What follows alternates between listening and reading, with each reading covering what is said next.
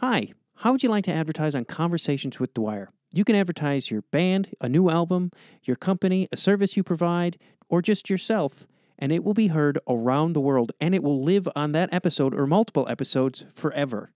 Email me at Conversations with Dwyer and we could begin discussing how to get your advertisement up on an episode or multiple episodes of Conversations with Dwyer. Again, email me at conversationswithdwyer at gmail.com. And remember, that ad will be heard around the world. Now, how about we enjoy this latest episode of Conversations with Dwyer?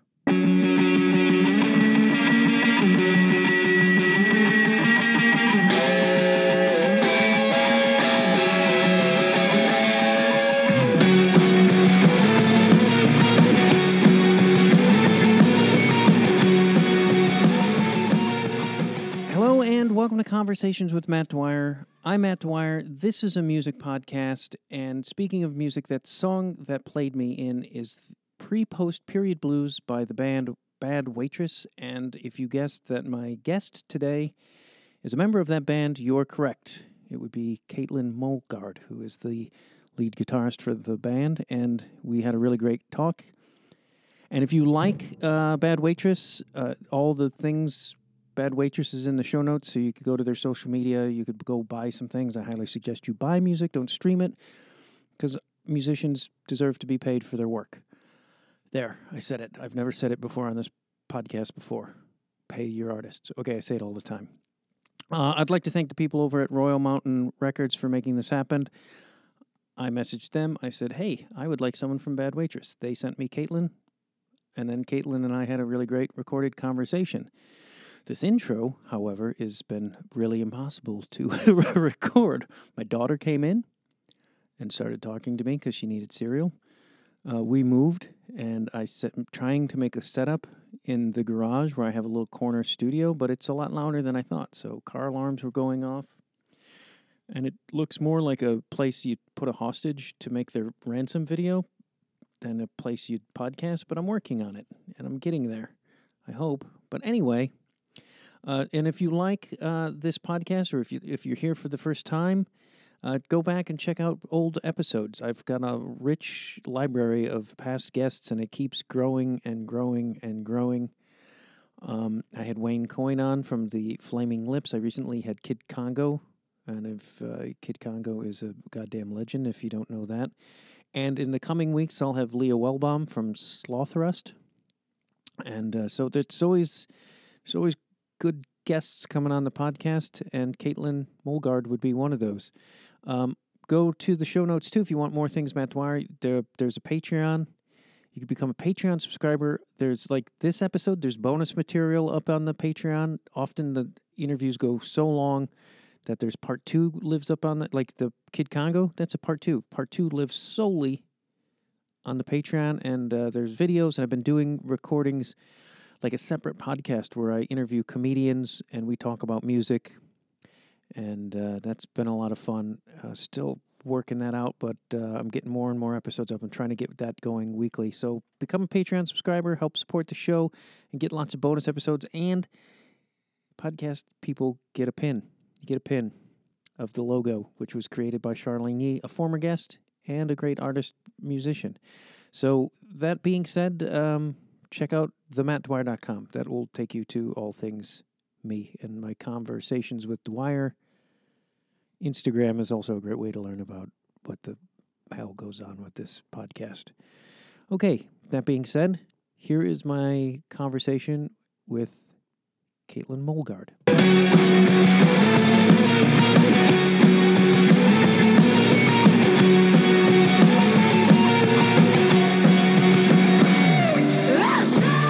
Bad Waitress used to be called New New Dog. I don't, Yes, I- the Nude Dogs. That was before I had a say in anything. that's right. I read that. I- That you how and I liked the name Nude Dogs. What happened? In, I thought that was a cool name.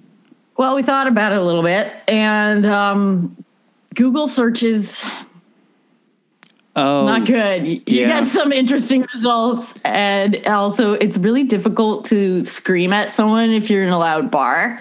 No one hears it. It's the double D sound in the middle that's uh, doesn't translate. So people weren't able to like hear what we were saying. And I think Bad Waitress actually, it took us like six months of sitting around coming up with every name under the sun. Um, it, I wish I still had a list of those names because they were pretty bad. But um, with Bad Waitress, it just, I don't know, it just said a, a lot about us all in a, in a way that the Nude Dogs didn't. Right. Yeah. Yeah. Were you? Pl- I'm gonna guess you were playing around town before before bad. b- Before you. Bad waitress. Uh, sorry.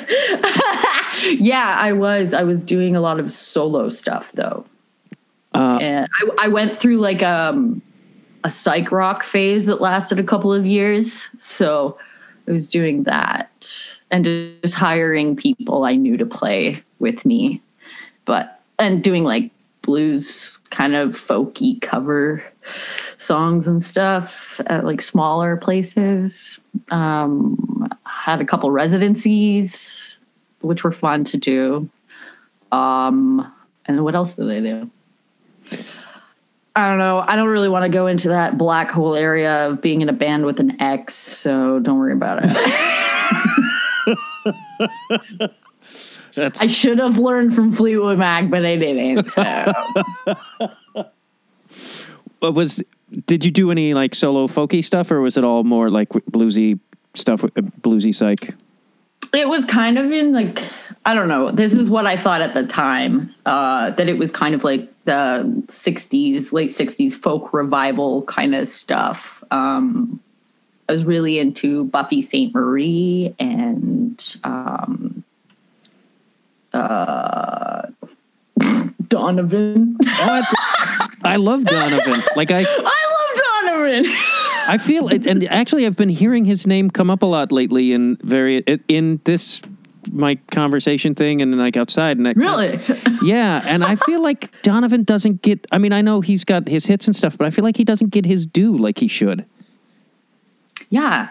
He did it he did the uh the airy fairy flowery folk thing, but like sexy.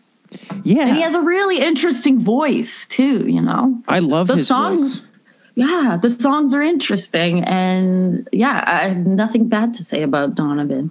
are you into the zombies at all Oh yeah. Oh yeah. that dude's voice man talk Oh about sexy it's so sexy. It's kind of like there's this uh kind of like uh real uh, I don't know, you know what I mean? you get what I'm talking yeah no i mean i just like i was like did, and out of all those guys like i'm not shit talking the stones the beatles or and and i'm also a big kinks fan but it's like that guy's voice i'm just like he just must have the the people who wanted to jump on him must have been plentiful Just- Yeah. yeah Many dog piles. Yeah. I don't know what to say. but uh did you how did you did you was donovan like a part of your like it was how did you discover like that sort of stuff was that from your dad or just uh or family my okay, so my dad is a big music fanatic, uh, but he's a white guy that works at a Harley dealership. So he likes Led Zeppelin and Cream and you know, so I was introduced to those like classic rock guys. Uh and then when I started using the internet a little bit more, I wanted to s- learn about their influences. I wanted to learn, and I just kind of went down that rabbit hole. Back when, like, I don't know, I haven't looked at YouTube in a while, but there was a time where you could find all these like one-offs and stuff from that people just uploaded like crazy of music that I you know would probably be almost impossible to hear without the internet. And it was just like you know it was just like a picture of like a single that a band had uploaded. Maybe the band only ever recorded like one track or something.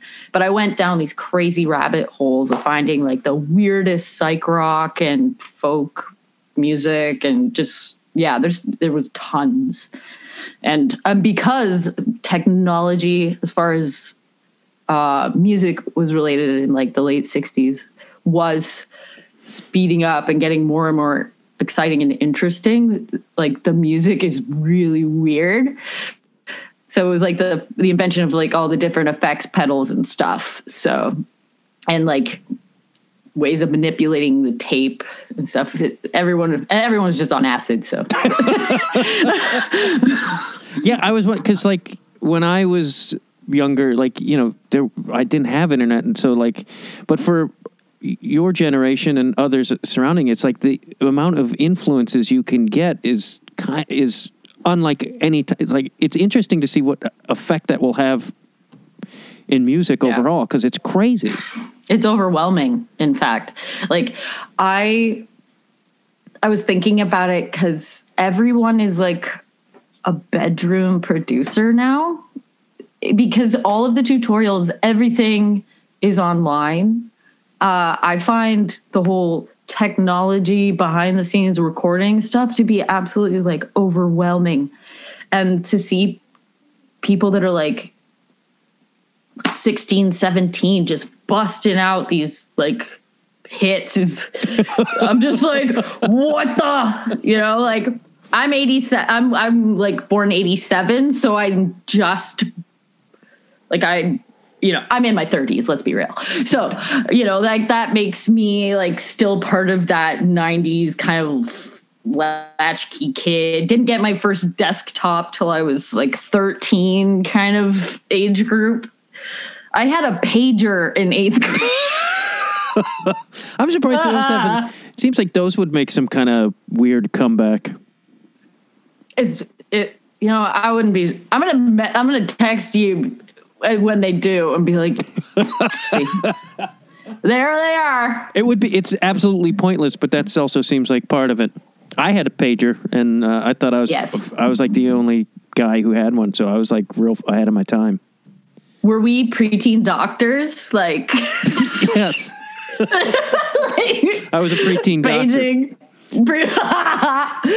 I think the only person that messaged me or like paged me was my boyfriend at the time who happened who I never hung out with in person. Our relationship was all MSN Messenger. I've had those as well, and uh, and I had one probably too late in life to have one, and I not like it was like we. I, it was just weird, and I just at one point I just went, "How lonely am I? Like, why am I? I'm like so lonely." Oh. Yeah, I think maybe our one of our evolutionary things will be we don't have the sense of touch anymore.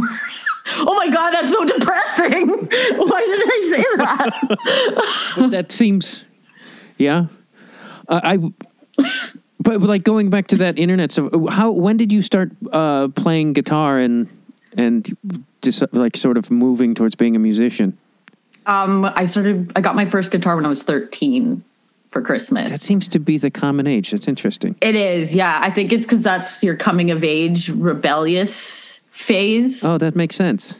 Yeah. Um so then I started hating everything and thinking I was cool because I was moody. And uh, obviously, a guitar goes right along with that. So. also, all that angsty nu metal that was coming out at that time was very heavy guitar. Who who did you immediately b- b- find yourself drawn to as a guitarist? Uh, Jimmy Page for sure Yeah. from Led Zeppelin. Yeah, I think that he, I don't know, he had this kind of like, there's kind of like an ego in his guitar playing because, for instance, there's the song Heartbreaker. He went in there, did the solo once, and pieced out. And yes, he was like a session musician and stuff for a long time. But if you listen to that solo, it's quite janky. And he's just like, that's that. That's good. And I've always been attracted to guitarists who treat the guitar or maybe like abuse the guitar. I don't know. But like treat it as a, I don't know, strangely. Um, like what's his face? The guitarist for the Voidoids, Robert Quine, Keen. Yeah. But his solos are just amazing, but like super fucked up. they're just they're just wrong. Like the notes are sour. It's very angular, um, and it's unapologetic. Unlike like I don't like Eric Clapton's guitar playing. Yeah. He's Or- soft and noodly, kind of flaccid sounding, and so I just I like someone who no matter what's gonna happen, they might not know what's hap- gonna happen, but they're just they're gonna do it. They're gonna do it and go full throttle into that guitar, you know. It it's wild to me, like like you said, like some of his notes and stuff are sour or whatever. And it's like it's amazing how some people and I I wish I don't know if there's like a way to even explain it, but like some people can pull that stuff off, and other people do it, and it's like what the fuck are you doing? it's like you know what I mean? It's like well, that was terrible, but like there's something Yeah. within that. It's amazing how someone's essence can come through their instrument. I guess is what. I Absolutely. Um, I mentioned this often, but one of my like epiphany moments was watching. Um, it was some bootleg footage of Buddy Guy in the late '60s playing, and so he was super young and super like rah rah, you He's know, like best, just uh, yeah, he's so fucking cool. And Jimi Hendrix was watching him in the audience, in fact, and it was yeah. There's like it's like all this grainy, shitty footage. But so he's got Buddy Guy has his backing band, and they're playing in a key. He's getting so into it that his guitar breaks a string and goes out of tune completely. And he's just on the stage, on the floor, like bending into key with the band. And it sounds so gross, but so hot. Like it's so good.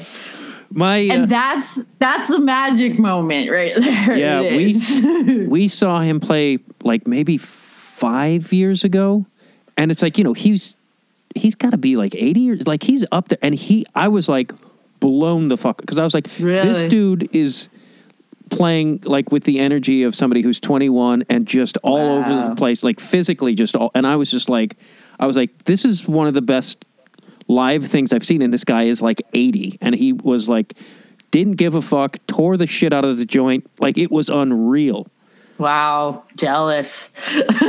but I also He- think go ahead I, I was just saying, like, he must have a personal masseuse with him all the time. My uh my the the person I'm married to she uh she used to work at his club in Chicago. She was like a waitress there, and she would once in a while, and she's a photographer, so she, once in a while she would like shoot stuff there. And Fuck. but she, she was like, he's just like the best. Like he, you know, he would, you know, cook gumbo for everybody for Christmas, and just was like, you know, like wasn't like, hey, I'm Buddy Guy. He was like just part of everything, and it just like I'm just your buddy.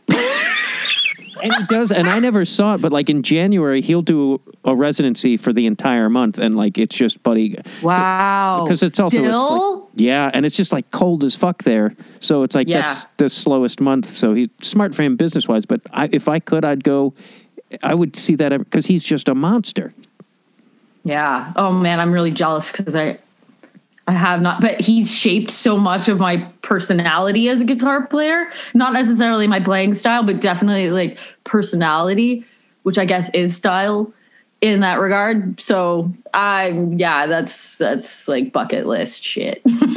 yeah i mean he still tours pretty heavily like uh, you know i mean not now because of covid but i'm sure as soon as that shit gets done i would be shocked if he doesn't come to toronto regularly yeah, I don't know. I feel like I would have I'll be there. Let's just put it that way. Plus you know there. chicago's like what six hour drive It's not as far as you'd think. Yeah, we passed through it a couple of times. I we we've never actually played a show in Chicago, but we had to we had to stay a night there when we were on tour, and it was yeah, it was cold as hell. It was middle of November, so yeah it's the similar climate to Toronto. Yeah, Um, I've been to Toronto a bunch. I'd, I'd love it.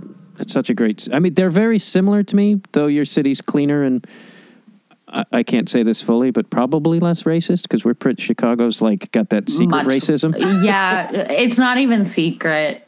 Uh, the it's a shocker.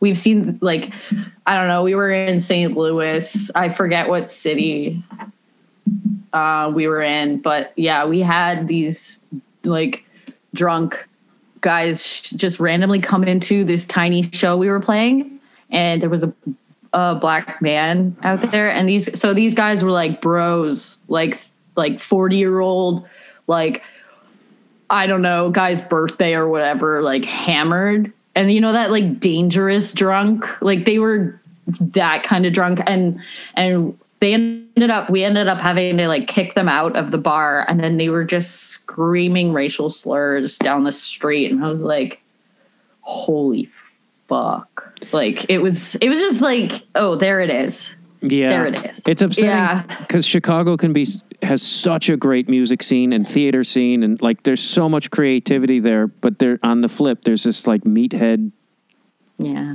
faction that it just really ruins the city. I mean, don't get me wrong. Canada's bad. Canada's really bad too. Canada tries to, um, to like on the world stage. Uh, everyone does think that Canada is this magnificent, everyone's inclusive, blah blah blah, kind of place. But Canada's huge, and apart from the major cities, it's t- it's tiny towns, and like it's mostly white. So that's just. I mean, that's a recipe for racism. That's just. I'm sorry. That's just how Oh, it's true. Unfortunately, it's true. Like, yeah, it's bad, and especially with the uh, the indigenous population in, in our country. Uh, it's just nothing you we can. It's nothing something someone like me can say or do to like explain the nightmare of it. You know, Yeah, I don't know. and that's that's the problem with this country is there's these like I've always lived in diverse areas, and it's like there's just so many people who've never like they're like have these assumptions about ev- everything from like sexuality to race, and I'm just like. Cause you never met anybody. it's like read a, at least read a book, motherfucker. I was I was dating a guy um, like almost ten years ago, and he told he was from a place called Churchill, Manitoba. You have to take a plane to get there, and like a private tiny plane, and it's they have like polar bears and shit. But he told me that when he was a kid, he was at the airport and he saw a, a black man, and he went up to him and said, "Michael Jordan." And the guy laughed, but he had, he was a kid that had never seen anything Yeah, but It's forgivable his- as a small you know? for a child because a child doesn't they you know they just see something. But I've seen like I've overheard an, a like an elderly woman in an elevator turn to a, a a black guy and say like you must be so proud of Tiger Woods and I just wanted to be like Oh my god! he you know was like uh, you know that's but it's just like fuck you old lady. yeah. Oh god. is it i don't know if it's like that personality uh, like and style is that something you can expound because that f- interests me but i'm like i don't know like if that, is that something one can articulate or is that like your personality of playing is that are, like i said is that able are you able to articulate that or is that just some sort of like abstract thing that you feel when you play or experience Um, that's a good point. That's a good question. Uh, my guitar playing, when I say personality and style, I guess I'm just, I don't know. It's like, it's, it's messy, is what it is. Uh, I'm not trying to be clean. I'm trying to put on a show. And I think that electric guitars, particularly, have the capacity to make the coolest sounds. And uh, when when you really dig into a solo, you know, like there are solos that the basic notes that I play, the basic runs, you know, the the pl- pockets that I have to hit to be in, in sync with the rest of the music, they're they're there, but um, I always leave room for unpredictability because that's when things get exciting, you know. so I guess yeah, messy, janky, unpredictable, and uh, but committed. Uh, I guess those are some descriptors. yeah, committed. Commit because I come from like, uh, and I don't perform anymore, but I came from Second City in Chicago. You have a Second City in Toronto, but like Yeah. commitment, as we know as performers, goes a long fucking way. Absolutely, yeah, And yeah. I watched Steve Albini do an like talk about because he recorded Page and Plant, and he talked about Oh, yeah. how he just talked about how Robert Plant, like he's just like the dude is just like I'm the fucking shit, like and not in an asshole way, but just like he's like, yep, that was great, and it's like, and you know, I mean, he's Robert Plant, but it's like, but Yeah. it's just like that Well- sort of confidence and commitment. Yes. Well, that's the thing that okay. So being in bands and having to record and you know provide ideas, uh, be shot down for your ideas. Um, uh, you know, you end up building a confidence that way because you stop holding your ideas and everything precious to you. And I think it's similar with acting because, you know, you have to take the risk of, of sucking before you can get to the goods. So, like, I think that, like, I mean, Robert Plant has been doing that for a gazillion years now. But like, for instance, I can I can go in the studio and be like, and like record something, listen to playback, and be like, "Whoa, that was awesome!" You know, and I can say that with confidence because I've played shitty so many times. You know, where I'm. It's not like delusion or inflation of the ego. It's more just being able to look at the what you what you have done in a more objective way, and I think that's from being in in bands and playing long enough outside of like my bedroom or whatever. Whereas I think that uh, like there's that classic trope of like the closet guitarist or like the bedroom guitarist where they they're amazing but they they haven't had people tell them they suck or you know they haven't you know like for instance there are people who are funny uh, but they haven't had the experience of being like just torn down doing stand up or something you know Yeah. i think that i think that it gives you grit you know going through that going through this shit you know what i mean Yeah, having and I think like I just remember that as a, a fi- when you're f- finding your way and having people and it hurts when someone's like, "No, man, not that." And it's it's and it hurts, but but because when you're young also at least I had that disconnect where I was like, "I'm great, right? Like I'm just born to do this." And then you get that pummeling that says, Oh my god. Yes. Yeah. The pummeling. Well, I um I actually I stopped playing guitar uh for a number of years. I went to theater school. Oh. And I studied acting and well it was musical theater, but in the first year of the program they, you know, they everyone goes in being like, I'm the queen and king of my drama program in high school. You know? Oh my god, I was I played every Gwendolyn character there is. oh my god. I was always cast as a Gwendolyn. There was Gwendolyn Pigeon in The Odd Couple, and then what's her Gwendolyn something in um, The Importance of Being Earnest. A high school high school kids doing The Importance of Being Earnest. Are you kidding me? I'm sorry. No, I'm not. That's not. "Yeah, And the parent and the parents have to sit there going, "Wow, that was so good." You know, like we're so proud of you, Johnny. Like, how do high school kids have the insight enough to do the importance of being earnest? I I think it's amazing and hilarious. I'm always like, and not to say that some, but like when somebody is a great, I guess you know, actor when they're very young, and I'm like, wh- where, like, are you just like from another plane, or like, did you have like already have a lot of trauma? just like, like, did yeah, it's either trauma or reincarnation. Like they've Yeah. lived like thousands of lives, and this just you know they have like hundreds of years of experience. yeah, I, I don't know how else to explain it.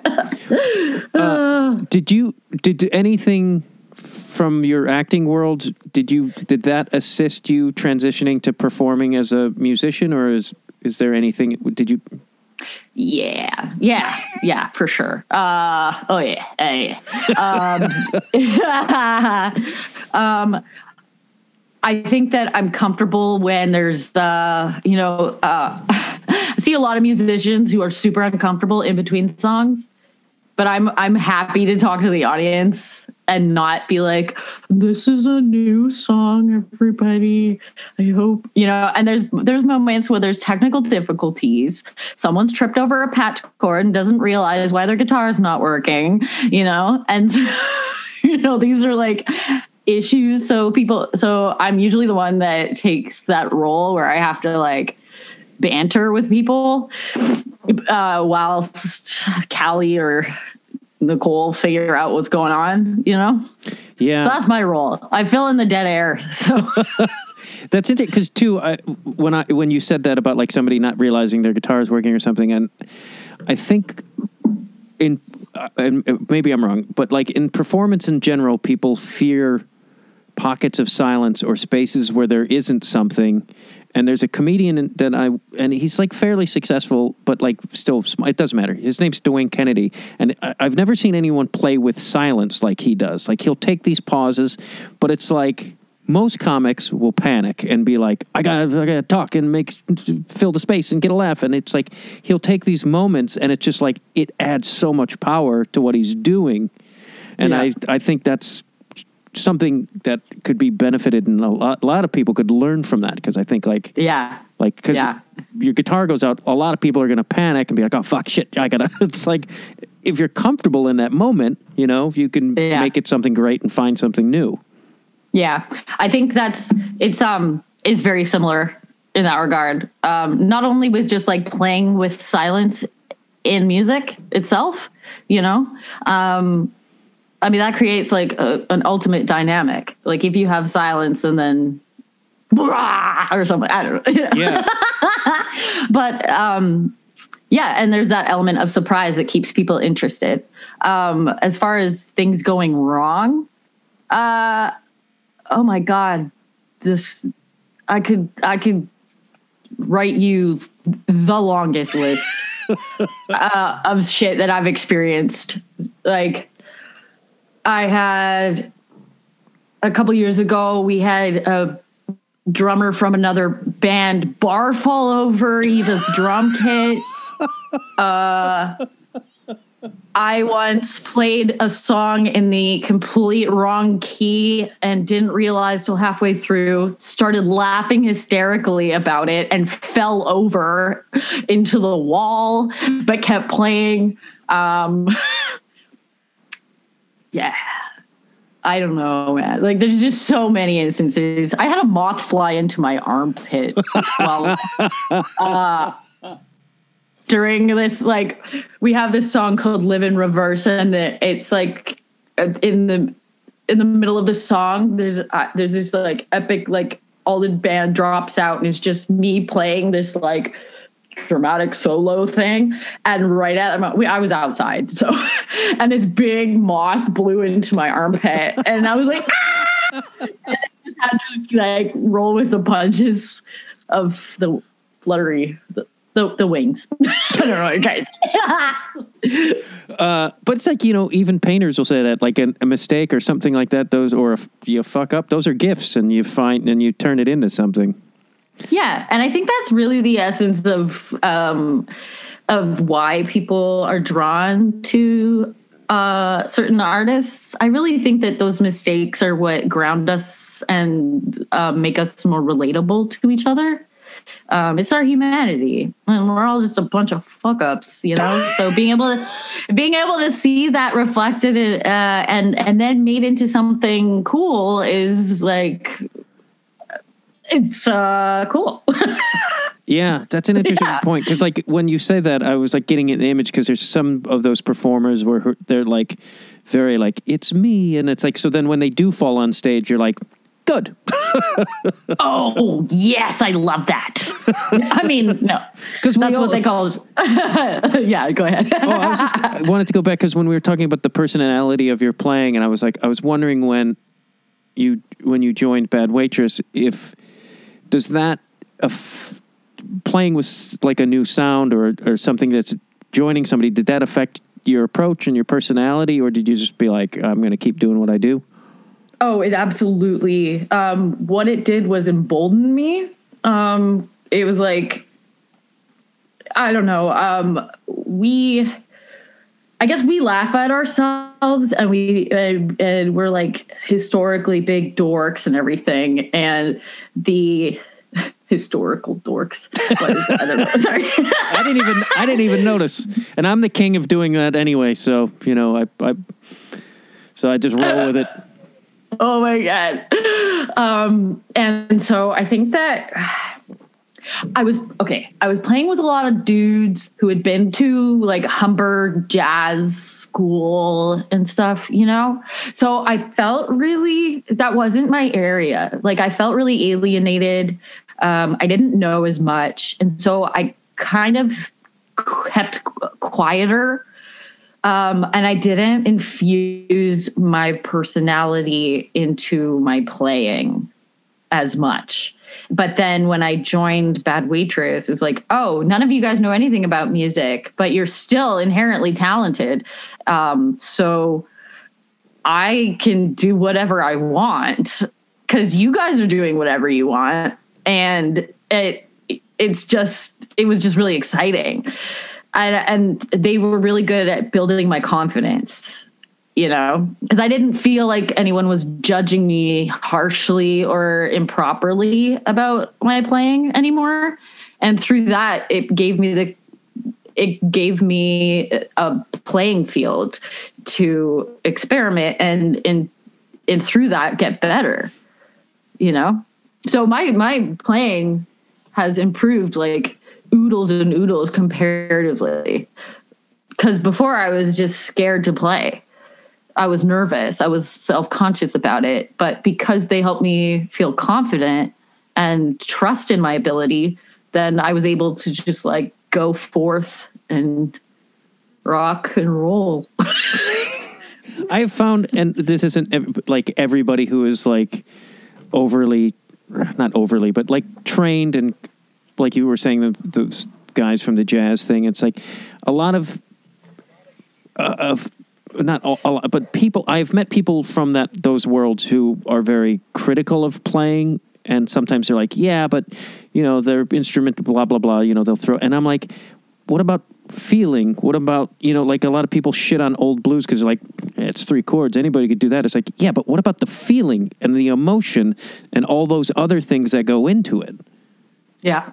Well, that's the big thing too. Is my, one of my other through. So going down that rabbit hole of learning about music and the roots of certain genres uh, was my deep dive into Mississippi blues and like old, old like torch songs, things like that, and like they were they I the, the the humble beginnings of that music makes it so raw and and like I don't know the desperation of it, the um, limitations of it, the restrictions, you know, but also the um, in, in incredible emotion that comes out of it is is like beyond anything. Like I I'll listen to like there's a song by Robert Petway called Catfish Blues and I'll listen to that and I'll cry. Or, you know, um, there's uh was it Geeshie Wiley does this song called uh Last Kind Words. Fuck. like that's, that's that's darkness. That's like deep dark. Like you know, like she's talking about dying and having her remains left in a field to be picked by buzzards, you know? And like it's it's it's uh and that's like old blues music. Like that's I'm sorry, but that's way more metal than any of that fucking shit, you know? Like Yeah, I, as you were saying that, I was thinking like those there's these songs that I guess you know if you break them down, they're very simply constructed, or not, eh, but not, or you know it's three chords, but it's like those songs will give me more emotion and feel and take me to a place far more than something intricately, you know, not to poo poo that, but it's like, you know, it just goes to show you the power of music. It can be this simple, but it's like the person, the essence, the, and that will just take you apart. Yeah. Yeah, absolutely. And there are certain realms, certain genres of music that people, uh, you know, I'm like jazz. If I go and see a jazz performance live, that is like I'm in it. I'm like sitting there like, oh my god, what's what are they to do next? You know, but do I listen to it on a day to day basis? No. You know what I listen to? I listen to IDLES. I listen to them screaming their working class, like, fuck you to Trump sort of music. Like, they have a lyric that says, with Kathleen Hanna with a bear claw grabbing Trump by the pussy. I love that. You know, like, like that's that's what I like to pump into my head when I'm going to this grocery store, okay? So you can have your jazz. I'll be over here having a great time. have you seen the there's a video um it's like the spinal tap spinal tap my favorite thing in the world is spinal tap um oh but they're they're it's like them in the green room talking about jazz and they're like well it's all it's music all about mistakes you know, that's why they play so quietly. They're like, oops, oops, oops, oops, oops, oops. God, I got to revisit that. I haven't seen it in so long. That's actually not from the movie. You have to like oh. Google oh. it. It's one of those like random like things because they did like a bunch of other stuff after the uh, actual movie. But yeah, watch that. I died. and still die every time. Did you? Because uh, this came up recently, but have you seen the um, documentary Rebel about Link Wray? But it's also because I haven't. It also because it goes back to the blues. But what I didn't know, and I was shocked I didn't know, is that how much blues wasn't just associated with like the black culture, like, but it was also the indigenous, and they because they were put in like these camps and stuff together. So they the like the indigenous music and the like this you know the spirituals and whatnot and all the, that the that the black people were it, it, all intermingled and i had like i had no, like a lot of the style of singing like robert johnson i guess was uh I may have been indigenous and like or half indigenous. I can't remember, mm-hmm. but it's like I had no idea that those things were so intermingled. But it makes wild sense. Yeah, um, I'm gonna watch that because I would love to learn more about that for sure. Like yeah, that's cool. I was blown away, and you know, Link Wray, that guy's also a goddamn guitar monster. What's that story about him like slashing his amps to get that sound? oh, that's right. I forgot about that. yeah. yeah, and I got someone told me like a couple days ago that he also had like throat cancer or something at one point, and like he overcame that. Like so, his that Fire and Brimstone record, I think, is after him, like sort of recovering from that. And wow, that's so interesting. There's also, um, do you know Skip James, that blues musician? I know the name, but I don't. I can't say any. I know the music. Yeah, well, I wrote a uh, wrote. Yeah, right. I read uh, I read a book about him. It was like his biography, and um, it was like basically say the guy who uh, did all the research and interviewed him and everything was like, "Would I do it again? No." Skip James is a fucking asshole, but damn, does he make you cry? Because he you should listen to his voice. His voice is amazing. But that's because when he was in one of these, um, he was in, he got testicular cancer and had to get them taken away or his balls taken away or something. I don't know anything about testicular cancer, but it raised his voice. Wow. Yeah. And it made it so beautiful.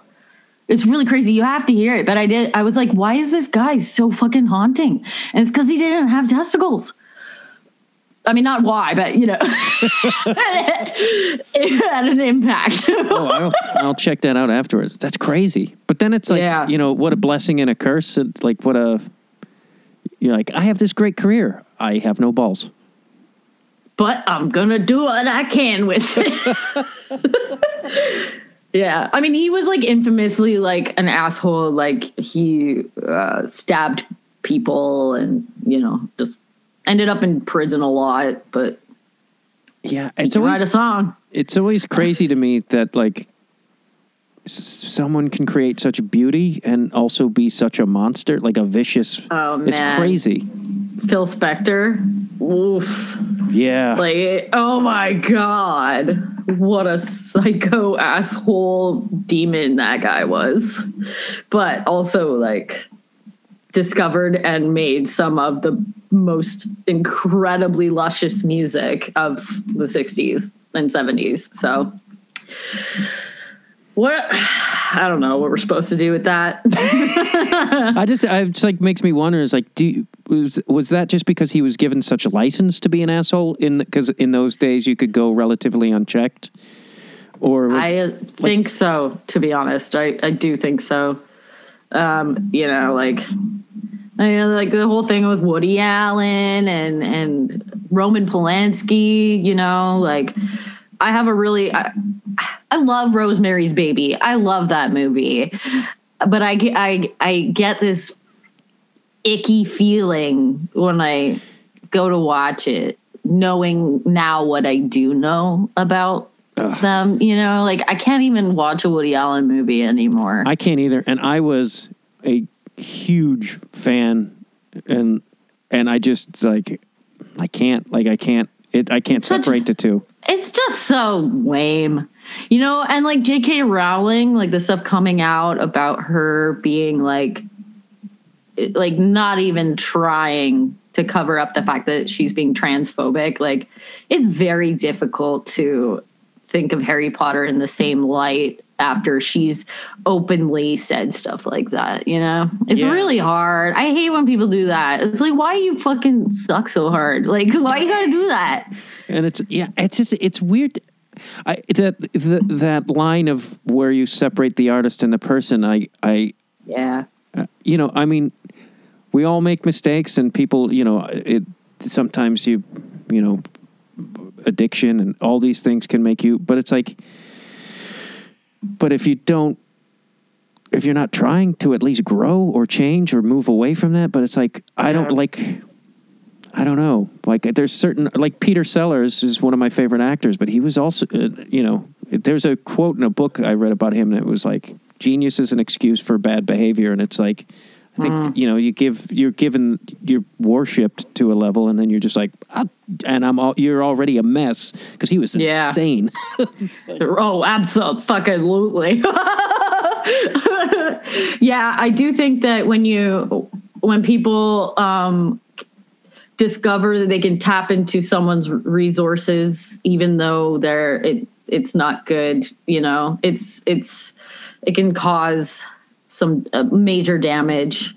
Like I don't, I I don't know if the whole thing about like Marilyn Manson being canceled now too. Like, I mean, I didn't really that wasn't that didn't come as a huge shocker to me, but it's but it's a huge bummer, you know.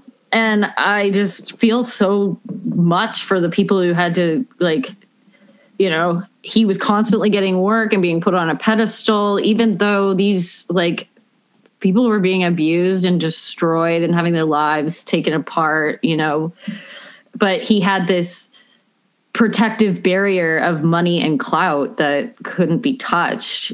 So it's just, yeah it sucks. I have a friend and who was a guy that he stalked and threatened and like because he met the guy was like a young man and was in a band and, it, like one of Manson's girlfriends was hanging out and he was just like he was like I innocuously invited her to come back and play with us and like hang out. And like he wasn't like I wasn't hitting on her. I wasn't doing anything. I was just inviting a person I liked to come hang out with us again. And this is like the MySpace days. And he posted like the messages he got from Manson and like he was like he, like threatening him. And he was like you know he was like threatening to ruin my career. He's like i'm a 21 year old stoner uh, who's unemployed. Like good luck and i guess at one Wha- like, why? Why? yeah it's- but it's like it's like he clearly I don't know like but I guess like people his management and like people knew like it wasn't a sh- like so people that's the one thing that really drives me nuts is people covering like you know Well, that's the thing because no matter what, like even my band, we have a team behind us. It's not just the four of us. I mean, we're the ones that definitely make like the the, the decision. So whatever you see is our half baked ideas, but like they're getting the uh, we're getting the okay from people when it comes to things that require budget and stuff. So that's partially their fault. Love you guys, but but you know like like so so there are tons of people in the know behind the scenes that are actively working for these people for their careers to make sure that what people see and what they don't see so uh, Yeah. and when you're somebody like at Manson and his height you're yanking and you know people are becoming wealthy off of him and having these access to wild things. Absolutely. like it's it's- it says a lot. I just I don't know how somebody could be that soulless to be like I'm going to turn a blind eye to this because well Yeah. I got a house in Vail now. Yeah. I mean, to be honest, I I've grown up poor, uh, you know, low income housing and shit. I don't know what it's like to have money, but I so I don't really I don't know what that's like to to have that value system where wealth is is and holding on to everything eh, like with like white knuckles is super important you know? Because you don't have anything it's like you don't have to lose anything. You're just like okay hope i make rent yeah. you know like i grew up eating a lot of mac and cheese uh, I think that's there's a reason why all the great spiritual leaders tell you that money isn't worth anything and and ego should be killed. It's like because it leads to nothing good. yeah it leads it leads to stuff that doesn't matter that's the thing it's just like it leads to extraneous complicated bullshit uh, you know and like our whole world is is governed by people who are just obsessed with holding on to things and keeping and, and being the most of something having the most of something. Um and i don't get it. I i can't get it because i mean i have the most of my you know giant ginger mullet that i i hold on dearly to that but that's the closest that's the only thing i can relate it to Yeah. i don't know I know. I've like I've had moments in my life where I'm like, "Hey, I'm doing all right financially," and then you know the next year I'm like, um, "I'm I'm getting assistance again," and Yeah. but it's like I'm happy. Like I've I've I've like I think if I would have had early success as like a, as a early twenty something, man, I would have been on one of those celebrity rehab shows.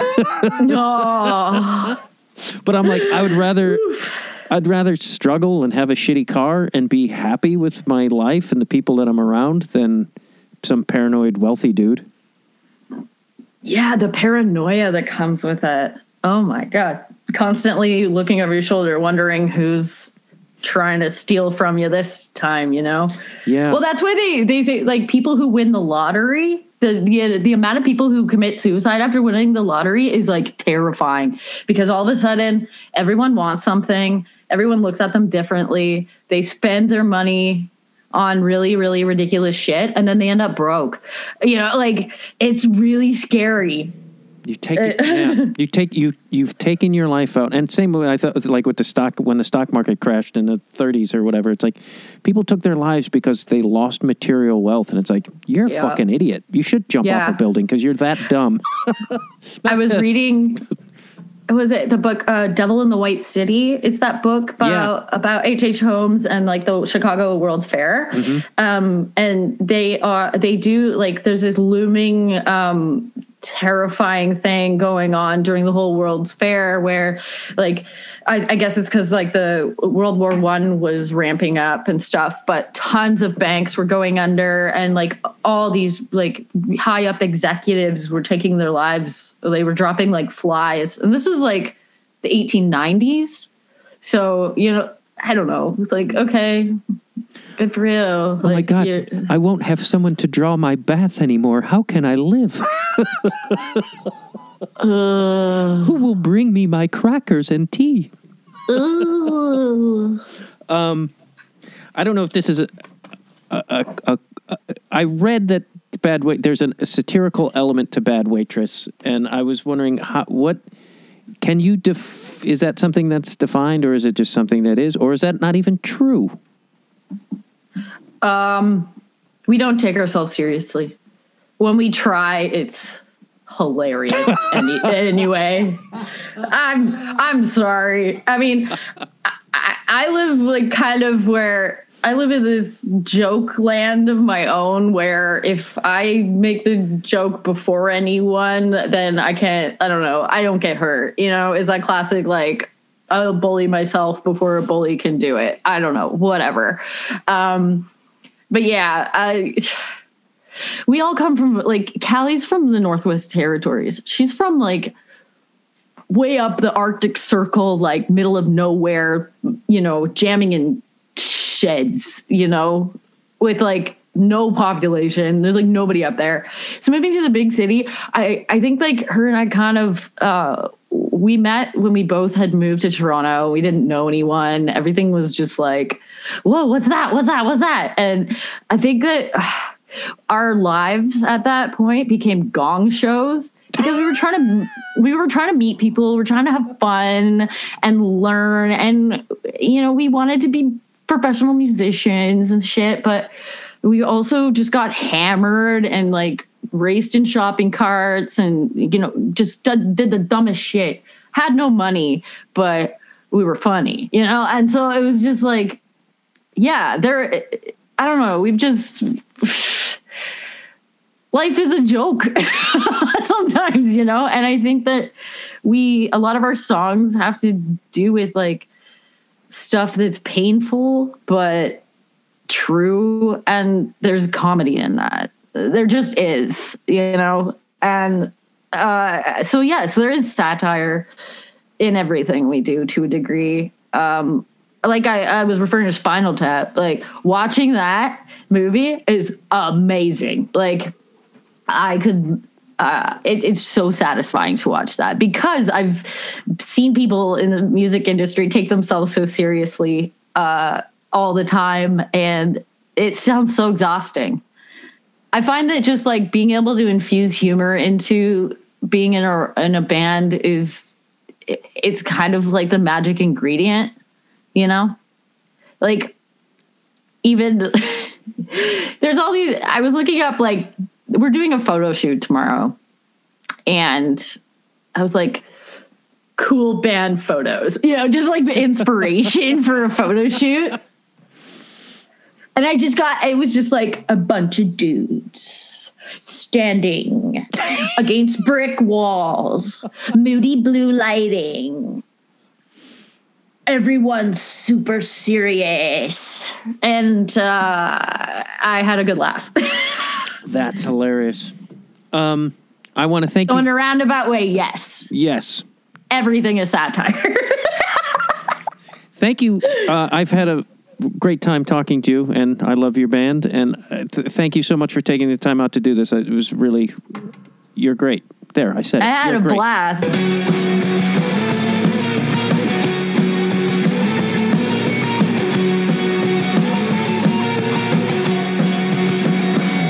Thank you very much for listening to Conversations with The Dwyer. Please become a Patreon subscriber if you like. Also, subscribe to the show on your iTunes or what have you not, and tell your friends about the show. That would mean a lot to me.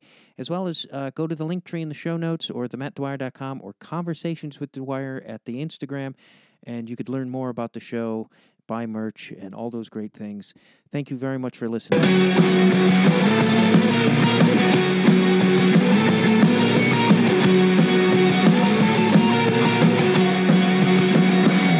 Song that played me in has to do with um, God fucking